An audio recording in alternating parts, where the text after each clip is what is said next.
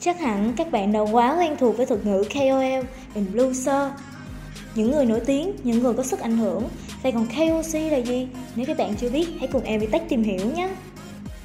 Với sự bùng nổ của livestream trên các nền tảng social media, đối với các sàn thương mại điện tử, KOC đang trở thành một làn sóng vô cùng mới mẻ trong các chiến dịch marketing. Sau khi Evitech tìm hiểu và thấy được rằng có rất là nhiều doanh nghiệp, họ vẫn đặt nặng vấn đề độ nổi tiếng của KOL, influencer cho những bài PR, marketing của mình.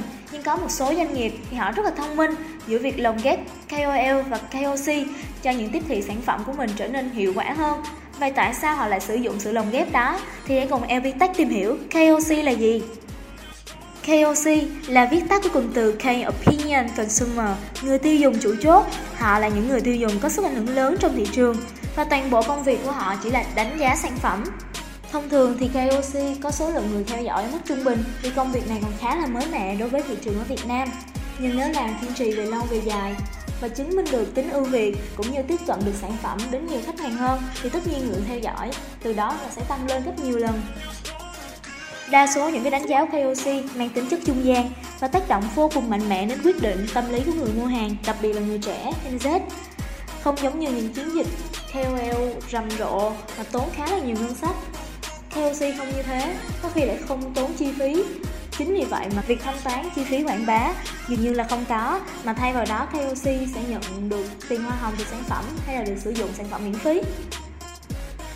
Theo Bitech tìm hiểu thì KOC là xu hướng nổi tiếng ở Trung Quốc năm 2019, cho đến nay là một trào lưu vô cùng mạnh mẽ đối với các nước châu Á và ở phương Tây thì họ sử dụng KOC cho các chiến dịch marketing một cách triệt để.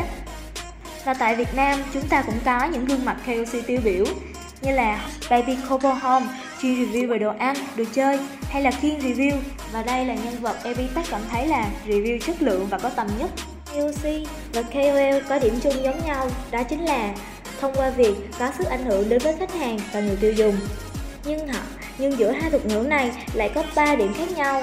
Đầu tiên là mức độ phổ biến. Khi lên Google gõ từ khóa KOL, chúng ta sẽ nhận về hàng loạt các dịch vụ với các giá cả khác nhau. Các thương hiệu thường sẽ chủ các thương hiệu thường sẽ chủ động tiếp cận KOL và ký hợp đồng để hợp tác.